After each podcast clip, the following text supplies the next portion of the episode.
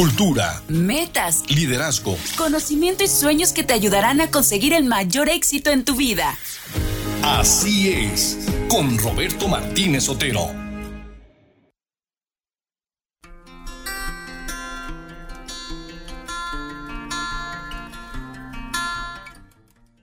Así es la vida. ¿Qué tal amigos? ¿Cómo están? Hoy es martes 16 de enero del año 2023 y estamos en nuestro programa de colección 7110.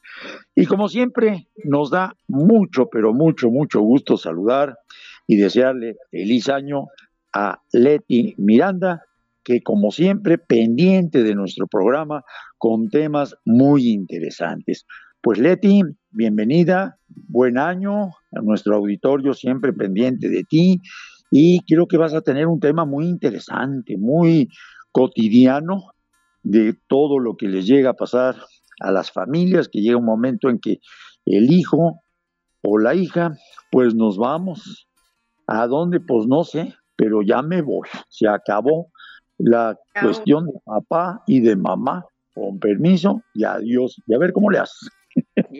o no, o no. Buenos días, Roberto. Gracias por la invitación, como siempre. Eh, feliz año también a todo el auditorio que te sigue fielmente desde hace muchísimos años. Este, y bueno, pues que sea un muy, muy, muy buen año. Y bueno, cuando los hijos se van, ¿no? Es el tema de hoy, cuando los hijos se van, habrá, habrá quienes digan, ojalá se vayan y se vayan pronto. ¿No? Porque pues todo depende, todo depende de qué lentes te pongas, ¿no? Para ver el escenario, qué es lo que percibes, qué es lo que tú le, qué significado le pones tú a cuando los hijos se van o a cuando los hijos se te estacionan ahí eternamente y no se van nunca. Entonces, pues todo va a ser, depende de eh, los lentes de donde tú observes, interpretes, ¿no? Signifiques aquello que está sucediendo a tu alrededor. Sí. Entonces, bueno, mucho tiene que ver, yo creo, al final yo solo puedo hablar desde mi experiencia también, desde lo que yo observo en mi ejercicio profesional, en mi ejercicio personal.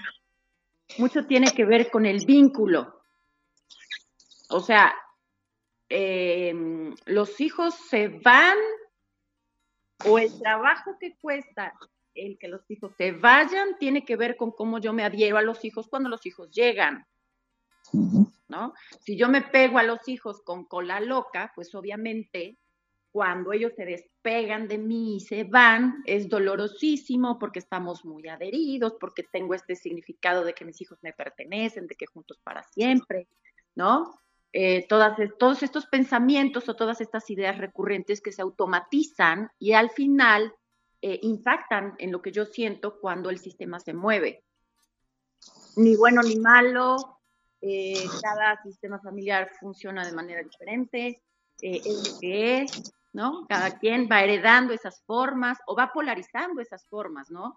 También hay sistemas familiares en donde, sobre todo en nuestra cultura de papás controladores, papás gallina, ¿no? Que están eh, controlando a los hijos muy, muy, muy de cerca, entonces las generaciones que siguen se polarizan y son padres muy permisivos y muy separados de los hijos. Entonces, todo va a depender de cómo yo me apego a la idea de ser padre o madre de mis hijos desde que mis hijos llegan y cómo lo manejo a lo largo de la historia y cómo cuando los hijos se tienen que ir, pues uno vive ese deseo, ¿no? Por ejemplo, eh, hablemos de también la adolescencia, porque los hijos muchas veces, que es mi caso, insisto, yo hablo desde mi experiencia porque desde qué otra cosa te puedo yo hablar. Que mi hija se fue a estudiar fuera de México, este, y la experiencia con los papás, ¿no? con los papás que, también mandaron a sus hijos o que los han mandado y entonces comenzamos a platicar y de hecho hay un entrenamiento por parte de la escuela, del internado al que se va, de las etapas por, los, por las que va a atravesar el niño y las etapas por las que van a atravesar los padres para que no se desesperen y no desistan. Este, por ejemplo, tengo conocidos que, que no pudieron y los niños tampoco pudieron y se fueron al extranjero y pasaron dos, tres meses, no hicieron ni siquiera el semestre y los niños volvieron. ¿Por qué? Porque el significado que tienen de ese apego familiar o al sistema o a la dinámica o a los hábitos de familia simplemente no los pudieron romper. Y no estoy diciendo que esto sea bueno o que sea malo, simplemente esa es una forma. Otra forma es que también comentamos con algunos papás que los hijos se van y los papás descansan, descansan porque los hijos están seguros en un internado seguro o aparentemente seguro, en donde están aprendiendo, en donde están contentos, están felices, por lo tanto los papás están tranquilos, están desahogados, ¿no? Están eh, descansando, digamos, de esa tensión de tener que cuidar al hijo cuando lo tienen acá. Otro escenario es eh, cuando tienen que establecer muchísima comunicación para poder, para poder estar. Otros no se comunican, ¿no? Por ejemplo, tengo, tengo compañeros papás que, que dicen, oye, ¿y a ti tus hijos te hablan? No, pues nada más, cuando, nada más cuando necesitan dinero, porque no me hacen para nada. Y es otra, de y es otra forma. Entonces, eso se llama Roberto, se llama destete emocional. Destete. Me gusta la palabrita. Llama destete emocional, es decir, es el proceso que regularmente se da durante la adolescencia y es cuando los hijos ponen una distancia de los padres, padre y madre, o de las figuras significativas de apego, que en este caso es el cuidador primario, ¿no? La figura, el tutor, el que está a cargo de ti, y tú logras poner esa distancia a través de, desde luego, la rebeldía, ¿no? Porque hay lazos tan fuertes que solo se pueden romper con la fuerza que solo la rebeldía y el enojo te puede dar, eh, para poder hacer esa separación, esa ruptura, y después que haya otra convivencia cordial, ya de un mano a mano, de un tú a tú. Pero hay padres que no permiten esa distancia y esa separación, y hay hijos que no lo logran durante la adolescencia. Entonces son esos hijos que en la adultez no se quieren ir o no se pueden ir, porque está esta lealtad hacia los padres de si yo me voy, mi papá se muere. Si yo me voy, mi mamá se muere, ¿no?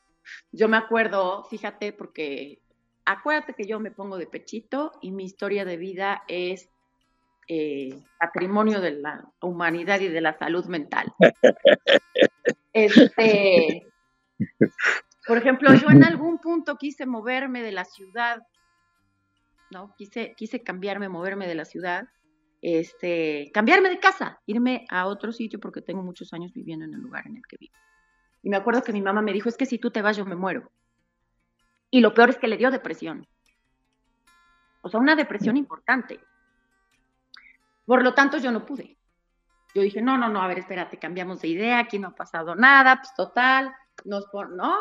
Eh, son lazos que uno no se da cuenta que está tejiendo a lo largo del tiempo, ¿no? Que cuando te ves en esa necesidad de tomar decisiones, de pronto te ves atado a ciertas lealtades, ¿no? O a situaciones de los padres que los padres no se dan cuenta que están haciendo.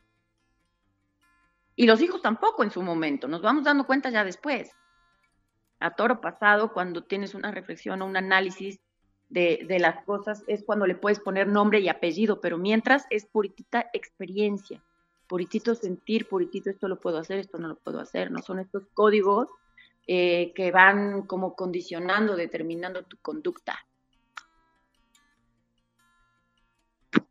¿Cómo ves? Sí. No, no, no, no, no. Es que has, has eh, pintado unos cuantos panoramas que existen cuando los hijos se van. Ahora, en esta época, eh, ya el hijo se va y como tú comentabas hace un momento, no se comunica nunca. Y realmente no se comunica nunca teniendo todos los medios posibles para poderlo hacer al instante. Yo me acuerdo en mis épocas cuando algún hijo de alguien se iba a Europa. Bueno, para poderse comunicar con él, alguna carta, un telefonazo que era imposible. Ahora a través del Facebook, a través del WhatsApp, a través de no sé qué tantas cosas, al instante, al momentito te puedes comunicar. Pero hay muchísimas, muchísimas formas de precisamente de plantear este problema tan, tan especial de cuando se van los hijos, cuando se van enojados, cuando se van porque ya no quieren vivir con nosotros o con, los padres. ¿Qué, ¿Qué, tema tan interesante, Leti. Vamos a continuar con él después de este espacio de publicidad. Yo invito al auditorio que nos se comuniquen con nosotros si tienen alguna situación especial, pues que aprovechen que estás tú presente para que se los comentes en forma específica. ¿Te parece, Leti? Claro que sí, con mucho gusto. Pues nos vamos a publicidad, nuestro primer espacio de publicidad. Seamos una sociedad de convivencia. Sigue con nosotros en Así es. Vuelve tu inteligencia en una oportunidad para crecer. Así es. Regresamos.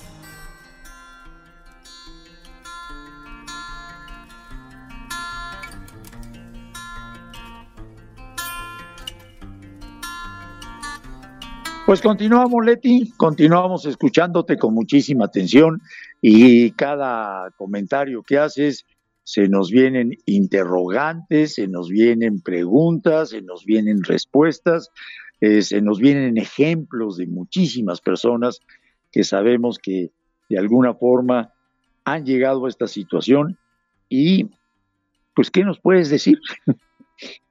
A ver, vamos a abordar desde la tanatología también. ¿no? Porque al final es una crisis porque hay un movimiento. Eso se llama crisis de desarrollo, es decir, cuando hay eh, eh, un, un, cambio significativo en el sistema familiar por una cuestión de desarrollo, por una cuestión de qué es lo que sigue, es lo que toca, ¿no? Aquí no hay un momento crítico específicamente como un accidente, como algo súbito, pero sí es una transición que me lleva a un movimiento importante que hace que cambie mi vida para siempre. De pronto hay familias con mesas de seis, siete personas, cuatro, cinco personas, ¿no? Y de repente hay mesas de dos personas. O, se queda una sola persona porque los demás se van, porque los hijos se van, porque se van a hacer sus vidas, se independizan, se casan, se van a estudiar fuera, etcétera, ¿no? Entonces, eh, desde la tanatología debemos entender que este es un proceso, es, un proceso. ¿Qué quiero decir con un proceso? Es un trayecto que hay que caminar, que va a llevar eh, una fluctuación de emociones que vamos a experimentar en lo que el cuerpo se adapta a la nueva realidad. Eso eh, a eso nos referimos cuando decimos está en su proceso de duelo. Ese proceso de duelo es un trayecto que se camina en el tiempo, en donde uno va fluctuando con emociones que regularmente no tenemos y no sentimos y que nos van dando, eh, nos van actualizando, ¿no? Las lo vamos afrontando, lo vamos acomodando, lo vamos entendiendo, le vamos dando un significado y eso nos va actualizando hasta que nos adaptamos a la nueva forma de estar en la vida con los hijos a la distancia, en este caso, ¿no? Este, el cuerpo, el, ser humano de manera natural posee los recursos para poder afrontar de manera individual estos duelos. Sin embargo, eh, a veces necesitamos de ayuda y de acompañamiento. No todos, no siempre, pero a veces es necesario, sobre todo cuando pasa un tiempo considerable y yo tengo un malestar, tengo una tristeza, caigo en una depresión, caigo en una eh, eh, irritabilidad, que es irregular y que es persistente en el tiempo, que se vuelve un, sentir constante, entonces es cuando yo debo eh, tener como esta aceptación de aceptar que necesito ayuda, que no estoy pudiendo solo, cosa que es natural también, porque no podemos todos solos, no siempre y no todos, pedir ayuda es lo más inteligente, ¿no? Como cualquier arquitecto que quiera hacer su casa y pide, eh, cualquier persona, perdón, que quiera hacer su casa y pide un arquitecto, o quiere un ejercicio, un, trabajo de plomería y pide un plomero, o sea, que, que sepamos que hay otros expertos en aquello que nosotros estamos necesitando y tener como la humildad y la aceptación de pedir ayuda y de aceptarla también. Entonces, bueno, pues esa parte también, ¿no? Visto desde la desde la tanatología, desde el duelo, o sea, el dolor por el que yo atravieso cuando tengo una expectativa de que cuando mis hijos se vayan, seguramente van a valorar y me van a hablar y va a haber la comunicación que estando aquí quizás nunca hubo, etcétera, ¿no? Y resulta que no, el hijo se va, se va, se va y se fue, se olvida de ti y, bueno. Cuando me mandas la lana, cuando me depositas. O cuando me depositas, insisto, ¿no? Se va y se va. Hay que también, eh, habría que revisar también la edad de los hijos o bajo qué condiciones se van, ¿no? Si se van huyendo, si se van como un este, proceso natural, ¿no? De, de, vida, un paso más en su historia, en su vida, ¿no? Porque ya es lo que toca, este...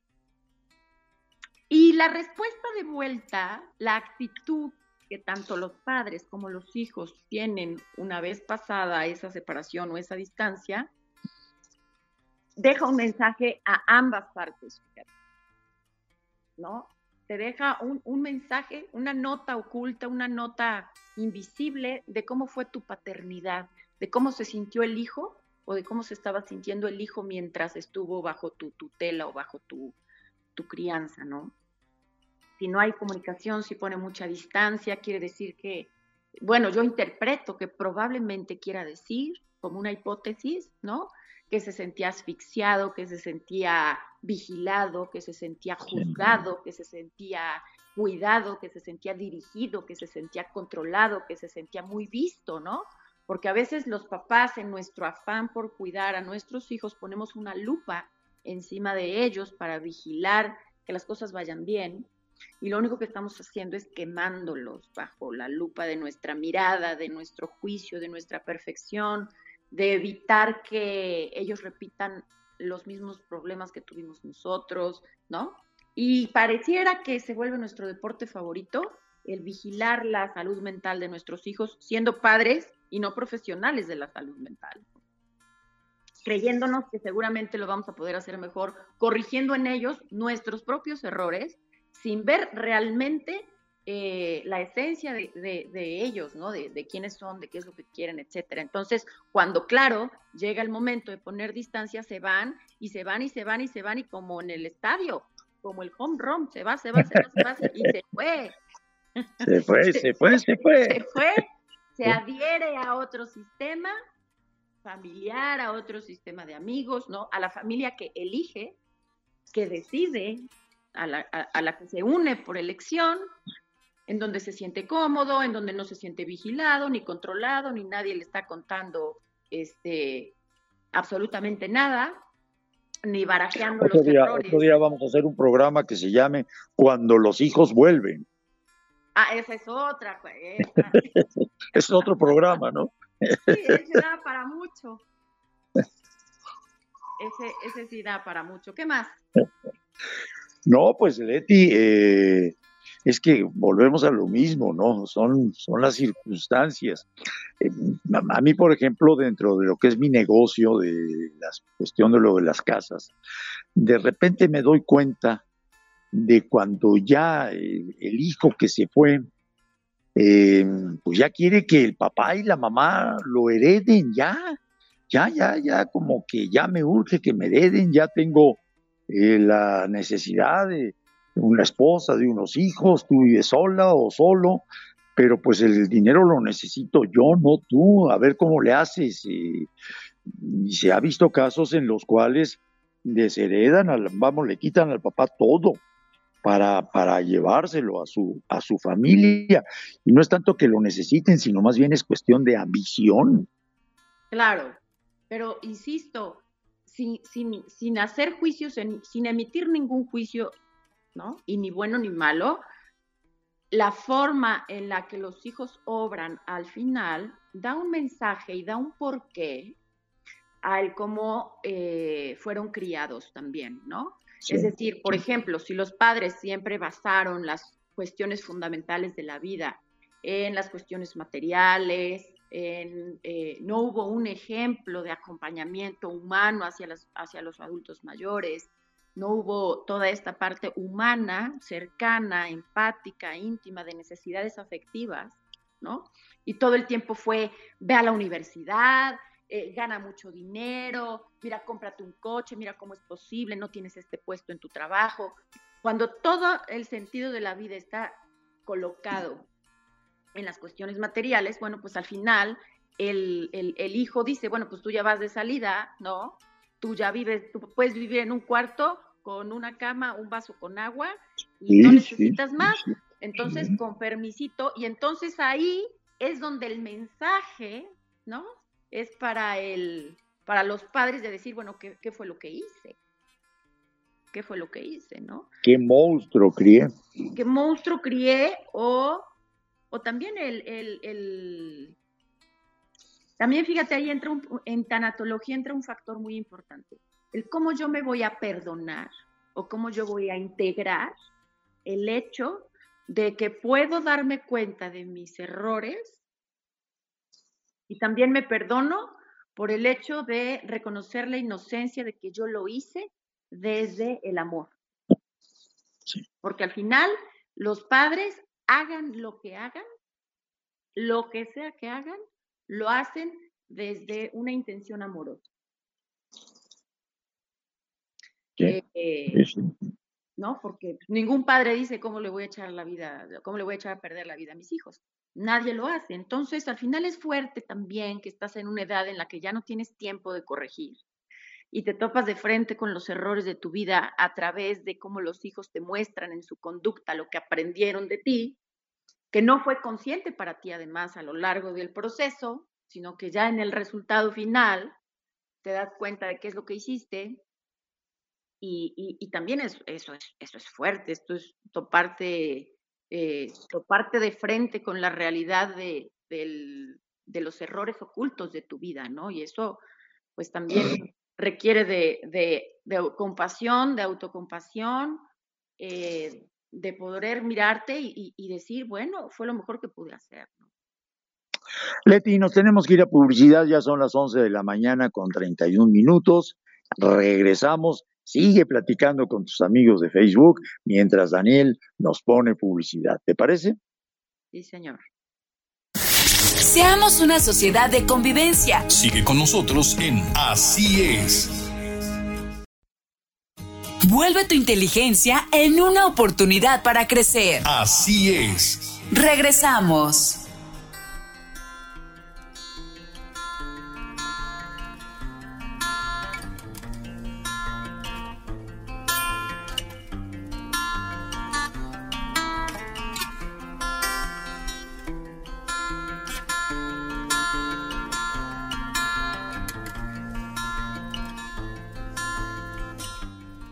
Pues Leti, esto tiene mucha tela de donde cortar. Este tema es impresionantemente grande. Pero pues te seguimos oyendo porque tú tienes toda la experiencia, eh, sobre todo en tu consulta. ¿Qué es lo que más te encuentras de este tipo de situaciones tan especiales de cuando los hijos se van? Había una película así, ¿verdad? Cuando los hijos se van la de Marga López, me parece, de Arturo de Córdoba, todos Algo así, no recuerdo bien, seguramente de los dramas. Sí, cuando los hijos van. Adelante, Leti. bueno, pues seguimos. ¿Qué otra cosa podemos decir cuando los hijos se van? Cuando los hijos se van es un, es un, insisto, es una situación que se atiende desde la tanatología, ¿Por qué? Porque hay un dolor de ambas partes, porque algo grande se modifica.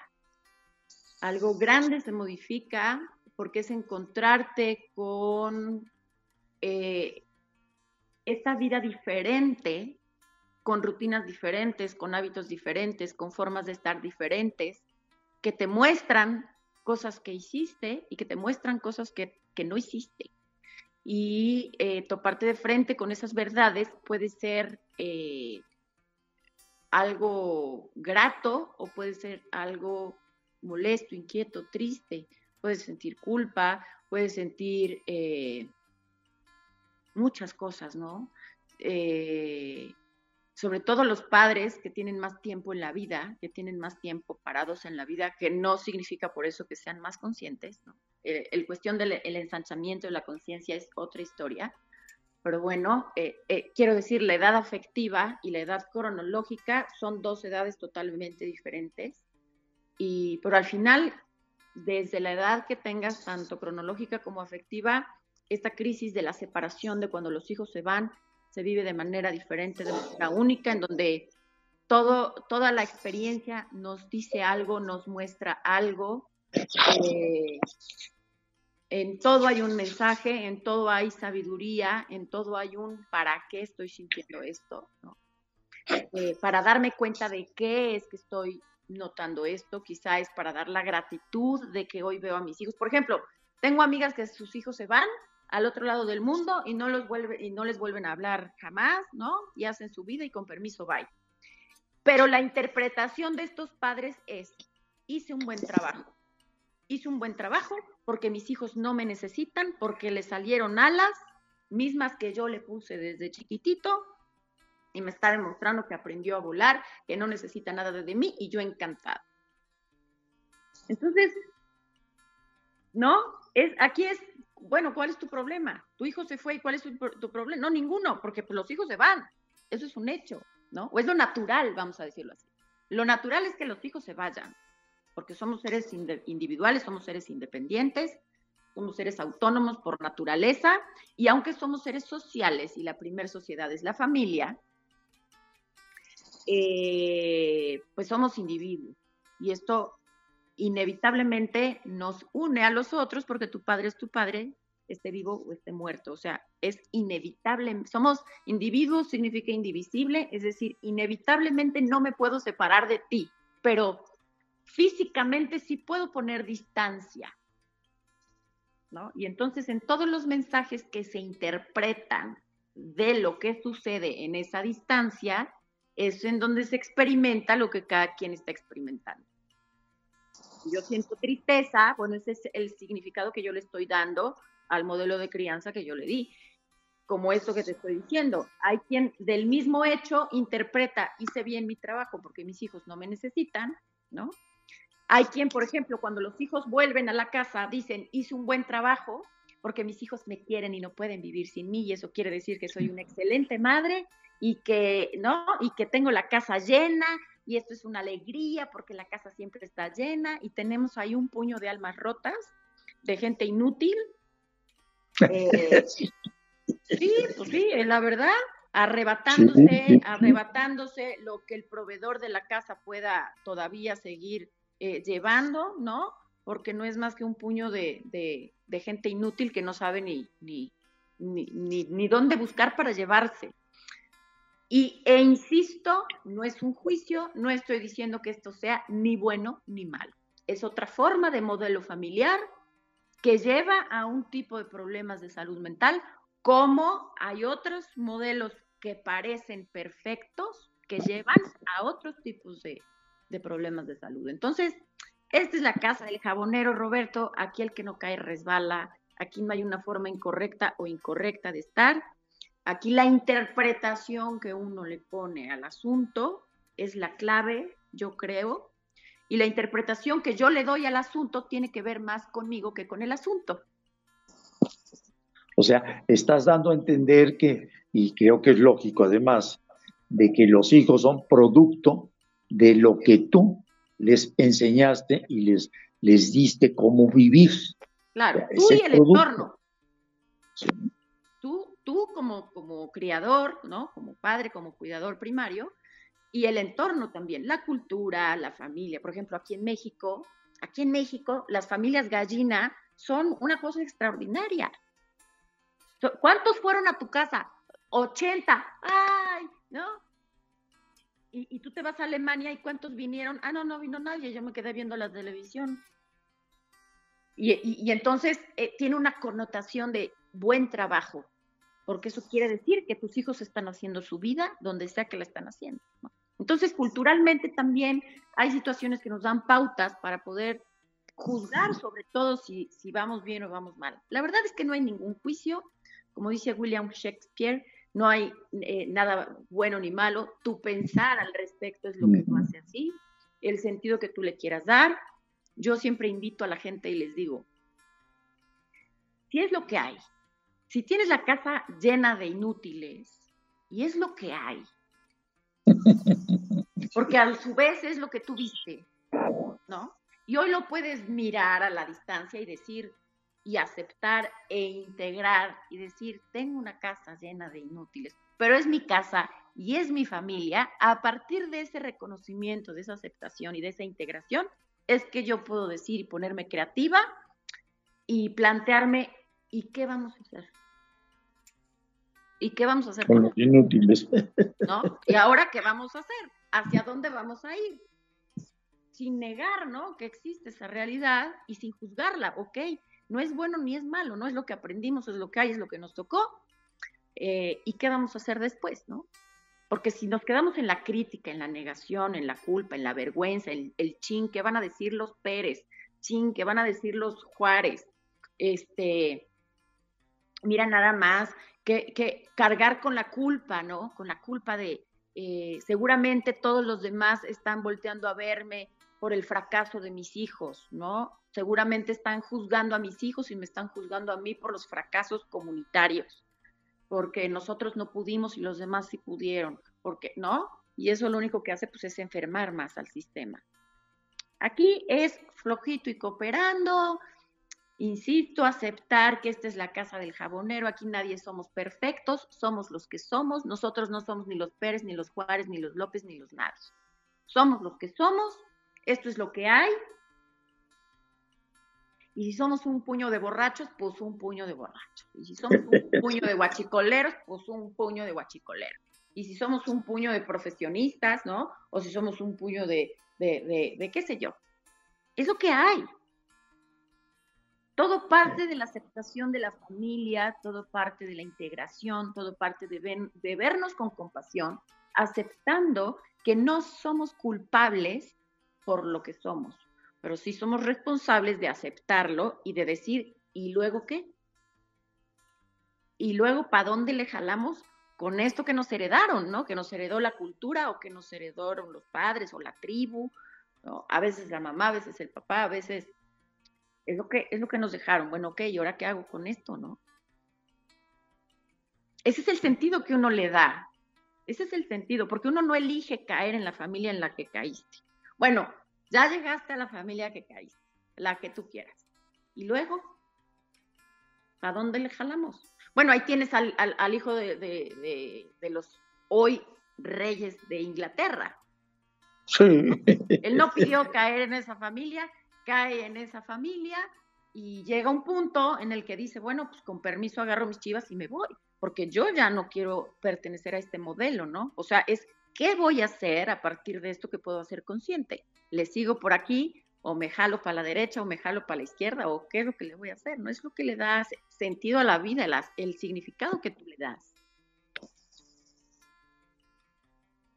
sí es cierto, sí es cierto. Alguna vez oí por ahí que comentaban que el máximo triunfo de unos padres es cuando el hijo ya puede volar solo e inclusive te puede decir, papá, mamá, ya lo superé a ustedes, su trabajo ha sido excelente, su, forma de educarme ha sido maravillosa, extraordinaria. Ya puedo volar solo, pueden sentirse satisfechos, pero de ninguna forma, de ninguna forma sentimentalmente los voy a dejar, siempre estaré cuidándolos, siempre estaré presente, nunca los olvidaré y seré el mejor hijo. Creo que sería el modelo ideal. Pues mira, eso es un modelo ideal, como bien dices, que no existe. Y te voy a decir por qué, porque somos eternos aprendices. Entonces ese sería el final feliz de cualquier novela, ¿no? En donde hay un principio y hay un final, y gracias, ya aprendí a volar, con permiso a Dios, ¿no? Y cierro el libro porque seríamos finitos. Aquí la cosa es que, gracias, buen trabajo, ¿no? Hasta que el hijo comete un error, la caga en la vida y no sabe para dónde, y entonces, ay, perdón, ya estoy diciendo grosería. Y entonces, ¿no? O, tiene un accidente, o el papá se enferma, o, me tengo que traer a la suegra a vivir a la casa, eh, porque la vida sigue. O sea, el niño ya vuela, ¿no? Y ya se va volando hasta que le dan un charpazo y entonces nace con un hijo enfermo, o se queda sin trabajo, o en viuda, o se divorcia, ¿no? Y ahí es donde la vida te pone nuevas oportunidades de seguir desarrollándote en este aprendizaje. Entonces, Este es un cuento eterno que no acaba. Eh, insisto, somos eternos aprendices como padres y como hijos. Entonces no debemos entender que la tarea del padre, porque además el padre, ¿no? No hay que encasillarlo en su rol de padre. El padre es un individuo, es un ser humano, es hermano, es hijo, es, tío, es, trabajador, es esposo, es pareja, es amigo, es profesional, es doctor, es, ¿no? Eh, eh, es ladrón, por ejemplo. No nada más el padre. Por lo tanto, no puede el hijo calificarle la vida o la existencia al hombre porque hizo bien o mal su rol como padre, cuando a lo mejor fue un excelente hijo, un excelente empleado, un, excelente jefe, un excelente, ¿no? El ser padres es solamente uno de tantos roles que cumplimos como, como individuos, y eso los que tienen la fortuna de ser padres. Nos vamos a publicidad, Leti, y creo que ya tenemos otra, otro, otro capítulo para después, cuando los hijos se los llevan. Ya te dije que, ay, sí, no, cállate. No estoy lista para ese tema. Ah, bueno. Vamos a publicidad. Seamos una sociedad de convivencia. Sigue con nosotros en Así es.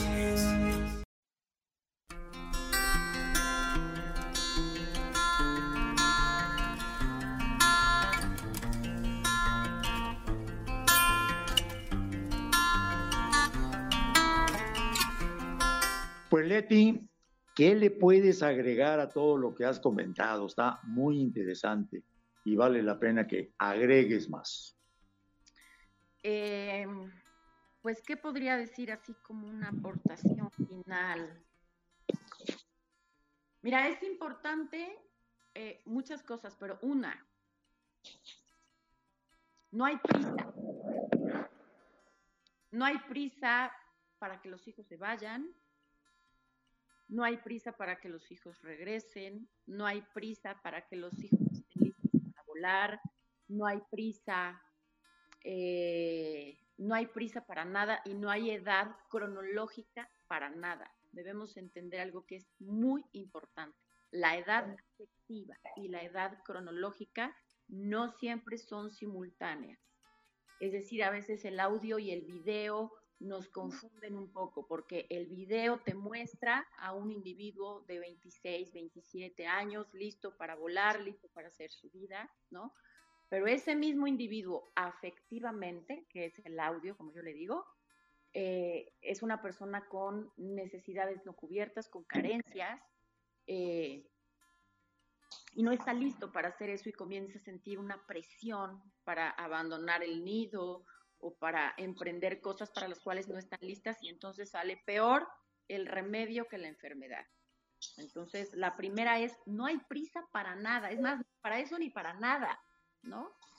Eh, abordar este tema es porque efectivamente es algo que sucede, pero no con vistas de que sea un, un problema, debemos verlo como algo que es y afrontarlo con la mejor actitud, con aceptación, con, esta postura de es lo que es y qué sentido voy a darle yo, ¿no? ¿Cómo me voy a poner creativo? ¿Cómo le puedo preguntar a mis hijos qué necesitas para, para poder volar? O, por, o, para qué no te vas. A lo mejor el hijo muchas veces siente culpa de cómo voy a dejar solos a mis padres, ¿no? Que fue lo que a mí me pasó en, en, su momento. Eh, que yo no emprendí muchas otras cosas porque yo sentía la necesidad de estar cerca de mis padres. Y hoy comprendo que no, no fue ni bueno ni malo, fue lo que a mí me tocó vivir y lo viví con mucho contento porque yo elegí darle ese sentido a mi sistema familiar que lo mueve no un modelo ideal, sino las necesidades específicas de mi sistema familiar. Y en ese momento, mi rol para mi sistema familiar era hacer exactamente lo que hice y como lo hice. Entonces no hay prisa ni hay un modelo ideal. El modelo ideal es para cada quien, el diseño de cada quien, de cada familia, porque la ecuación de cada individuo y de cada familia es única. Por lo tanto, no podemos juzgarnos ni compararnos respecto a otras familias porque las necesidades son totalmente eh, individuales, es decir, eh, que corresponden a, a, ese grupo de personas, ¿no? Entonces, bueno, eh, eso, ¿no? No hay prisa. Y la otra es el humor, Roberto. Yo siempre digo, ay, ya, tómensela tranquila. Si los escuincles se fueron y no hablan nunca más, pues júntate con otros padres abandonados a los que tampoco sabes. También aprendí que si te juntas con tus iguales, el viaje te lo llevas más ligero, ¿no? Eh, eh, de dramatizar un poco, o sea, la vida ya es dramática, si ya te llueven piedras, pues ya ponle pelos y ponle caritas sonrientes, o sea, ya la vida de por sí nos hace, estamos debajo de una tormenta de piedras que nos, que nos hieren, ¿no? ¿Por qué? Porque no son lo que esperábamos, solo por eso, porque no cubren con nuestras expectativas. Bueno, pues ya recoge las piedritas y decóralas, o sea, ya úsalas para, ¿no? Para, para hacerte el camino más ligero, para reflexionar, para perdonarte desde la compasión de entender que no pudiste haber hecho cosas diferentes porque no sabías cómo hacerlas, porque no tenemos una bola de cristal, porque esta vida es una obra de teatro sin, sin ensayo, ¿no? Porque evidentemente todos pensamos y creemos que estamos haciendo lo correcto, aun cuando tengamos la sospecha de estar haciendo las cosas mal, pues queremos hacer lo correcto, queremos hacer lo correcto y a veces se nos juzga como que no y yo digo, pues en realidad todos estamos todo el tiempo haciendo lo correcto, ¿no? Pero si nos vamos a comparar con el de junto, pues el de junto le fue mejor o no, o peor al final. ¿Quieres fluctuar en tus emociones? Pues compárate con alguien, como les digo a mis pacientes. Es que no me siento libre dentro de mi matrimonio. Ah, no, acompáñame al cerezo para que vamos, vamos a hablar de libertad, acompáñame al cerezo. No, no, no, no, no, ¿cómo crees? ¿Cómo crees? ¿Sí me explico? O sea, es que este, me siento fatal porque la ansiedad que tengo por no tener trabajo. ¿Quieres saber qué es ansiedad? Acompáñame al batán. vamos a hablar de ansiedad, vamos a hablar, ¿no? Ah, no, no, no, no, no, hombre, estoy reina. Bueno, entonces, ¿por qué uno elige tirarse al drama para que otros nos levanten? Una, cosa sí es un hecho siempre. Nadie va a hacer nada por ti porque a nadie le importas. Si alguien hace algo por ti, no es porque realmente tú le importes, es porque él se importa a sí mismo y quiere cultivar el amor que siente por la gente, pero finalmente sigue haciendo algo por sí mismo. Ese que da hacia los demás, primero lo está haciendo por sí mismo y después lo que le salpique a los demás. Pero no lo está haciendo por ti, porque nadie, de hecho, puede hacer absolutamente nada por ti, porque nadie puede sentir ni pensar por ti. Por lo tanto, el único que te puede salvar eres tú mismo. Y si te tiras para que otros te recojan, tú ya estás perdido, porque qué flojera andar recogiendo gente. Así de simple. Más claro ni el agua, Mileti. Más claro ni el agua, ¿no? Así es. Porque al final de la vida o al final de, una situación que se presenta cuando los hijos se van, eh, como tú dices, em, hasta dónde te sientes satisfecho con lo que tú habías planeado al principio de tu matrimonio o al principio de cuando nacieron tus hijos. ¿Qué pasó? ¿Qué sucedió? No es exactamente lo que yo quería. Pero bueno, pues tenemos que pensar que estamos eh, frente a otra persona totalmente distinta, a otra persona que tiene otros ideales, que tiene otras formas de pensar y que tenemos que apechugar ese tipo de situaciones. Imagínate cuando un matrimonio tiene tres, cuatro, cinco hijos, cada uno es totalmente distinto al otro y muchas veces hay enfrentamientos entre los mismos hijos con los padres, y los padres contra los hijos y todo, porque no se ponen de acuerdo. Y de repente uno de los hijos dice, pues yo me voy, dejo a la familia, no me interesa nada, a mí no me quieren, el consentido es el otro, y se va, y se va, y, se va a la vuelta de la casa o la misma ciudad o a la que sigue, pero ignora totalmente a los padres y los padres se sienten frustrados y deben de pensar que ya el muchachito, pues ya está en una edad que seguro se va a defender solo ante cualquier circunstancia que la vida se le presente, Leti. Claro, también eso, ¿eh? mira, fíjate, lo que más, más subrayaría, o sea, lo que sería mi, mi, propuesta, porque no doy consejos, pero lo que yo propondría es la confianza.